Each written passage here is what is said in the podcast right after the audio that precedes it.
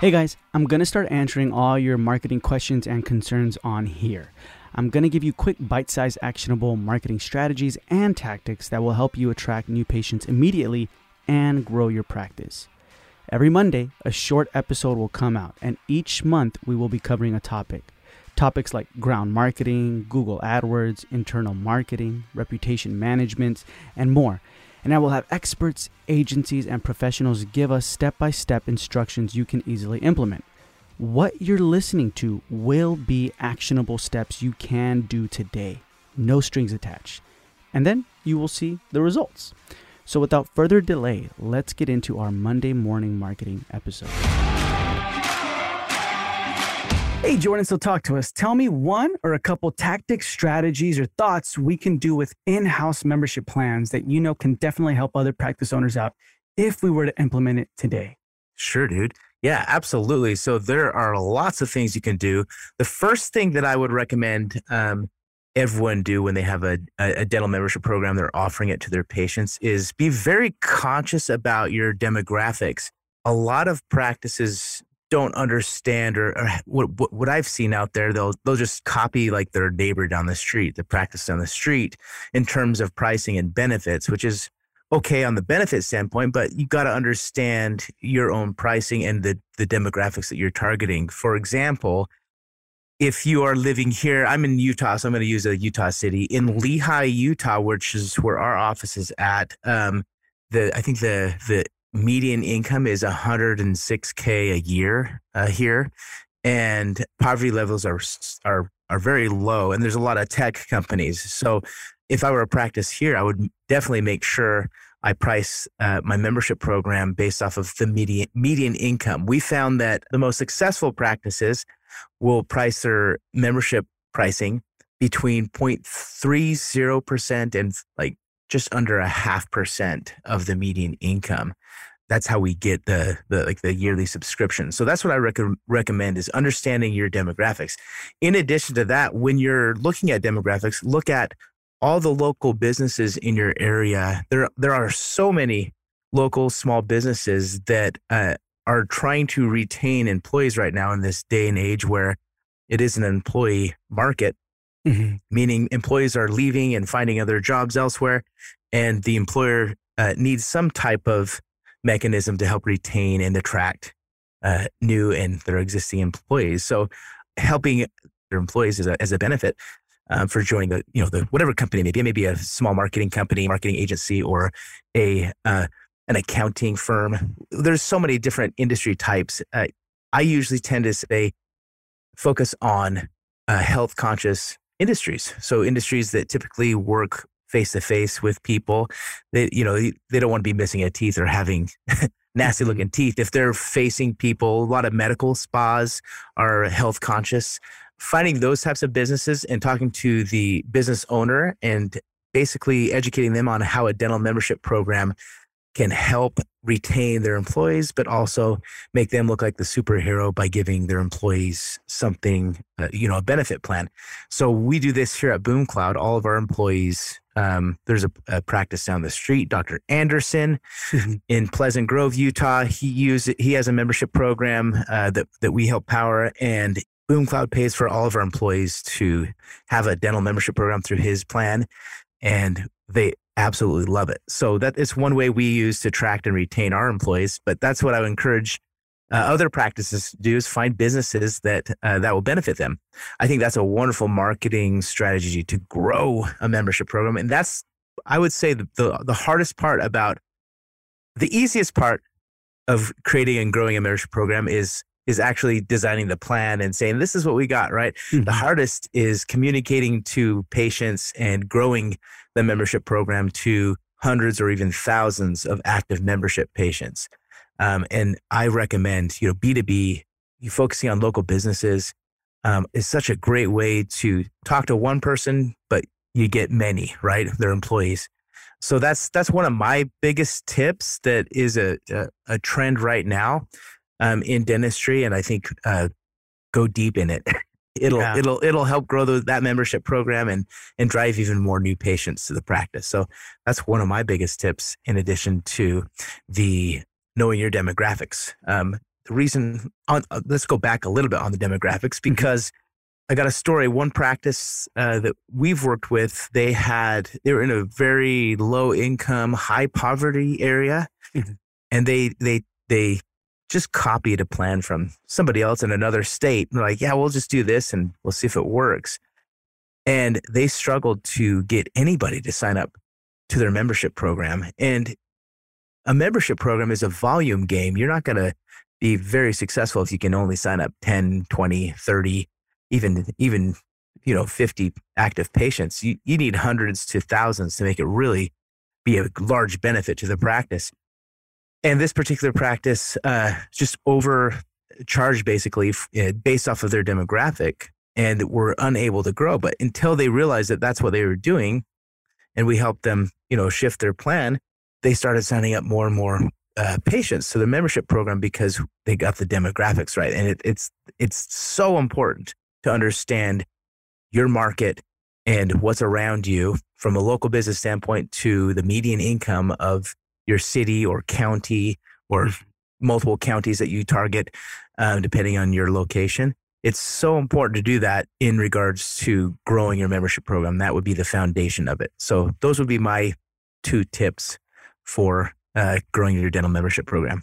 When, when it comes to the demographics, where's the starting point, Jordon? Like, let's just say, all right, I, I want to do this. I want to start finding out my demographics. I created a really simple plan, right? Two cleanings, things like that.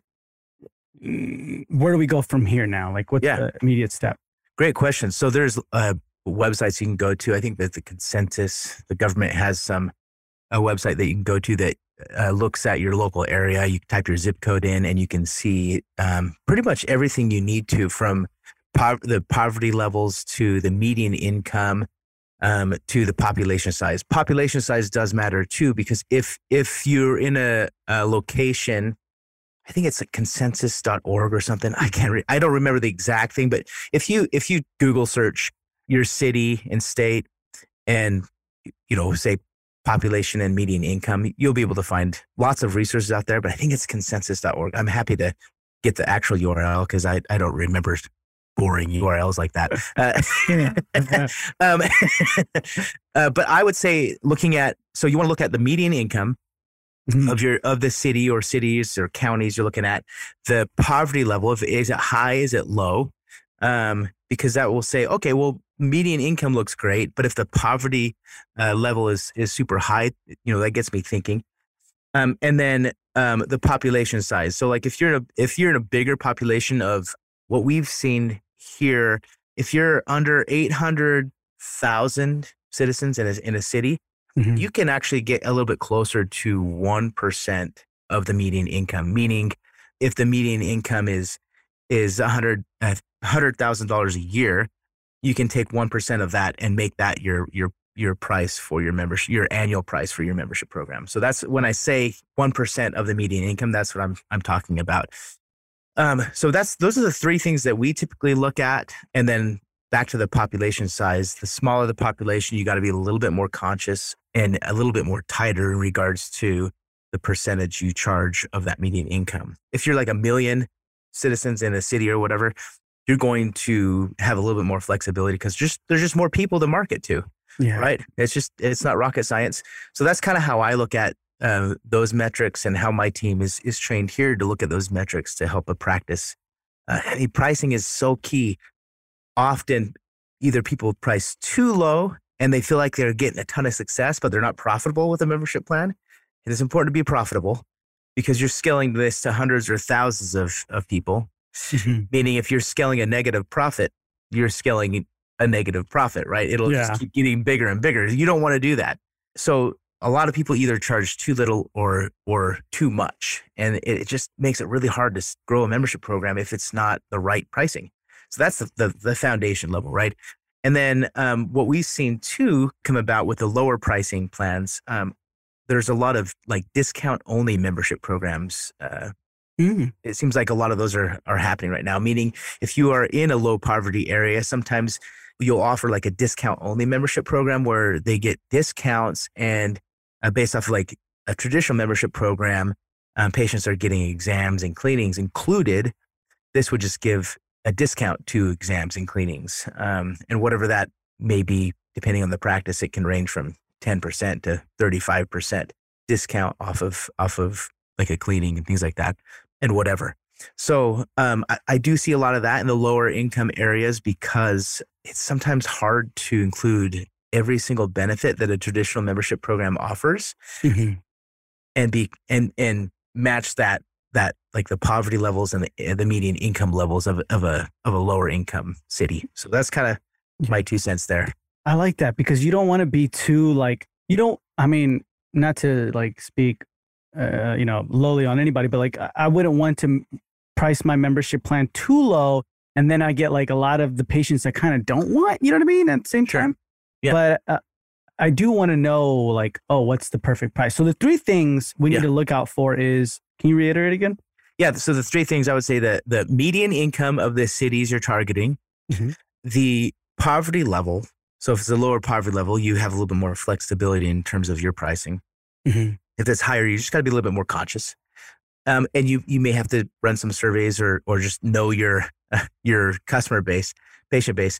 Mm-hmm. And then the third one would be um, the population size if the the larger the population, the more you can move towards one percent of the median income in terms of pricing your your yearly subscription fee for your membership. Gotcha, gotcha. So yeah. we we we do those three things, and then yep. from that point on, we kind of start coming. I think it's good because that way we don't have to copy like the other practice down the road and be like, well, they're charging this much, and then we're probably copying a plan that doesn't even work really well yeah that's the thing you don't want to you don't want to copy you want to know the, the the science behind it in my opinion because not not every practice understands the the behind the scenes mechanisms of what makes a plan profitable and then the same thing you can do the demographics in regards to attracting small businesses you can under you can ask those questions like hey what's the average uh, salary you're, you're providing all your employees? And you can kind of reverse engineer that as well if the employer is open to talking.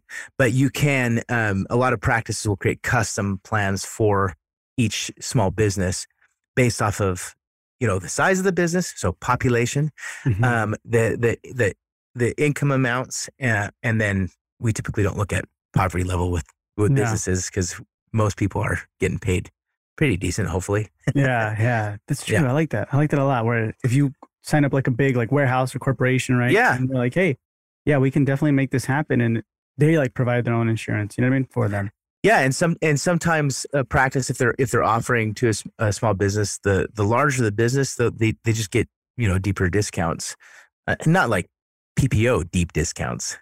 Yeah, that's insane. We don't want to we don't want to replicate the PPOs, but they get a better offering because of the volume of patients they're bringing to the practice. So that's kind of how we look at it and what is going on out there in the industry. Nice, man. Awesome, yeah. Jordon. I appreciate your time. And if anyone has further questions, you can definitely find them on the Dental Marketer Society Facebook group, or where can they reach out to you directly? So I would, you can always reach out to me on LinkedIn or Facebook. These days, I feel like I'm more active on LinkedIn. I don't know why. and uh, of course, you can go to our website, boomcloud.com, and that's B O O M C L O U D.com and you can schedule a demo to see how our software helps uh, create and organize and even help you grow your dental membership program. So that's that's those are the best ways to find me. Awesome. So guys, that's going to be in the show notes below as always. And a quick side note, if you're listening on the podcast, make sure you look at the video to see Jordon's background. it's a pretty cool looking background, but uh, I appreciate you, Jordon, man. Thank you so much for everything. And thank you for being with me on this Monday morning marketing episode. Thanks, dude.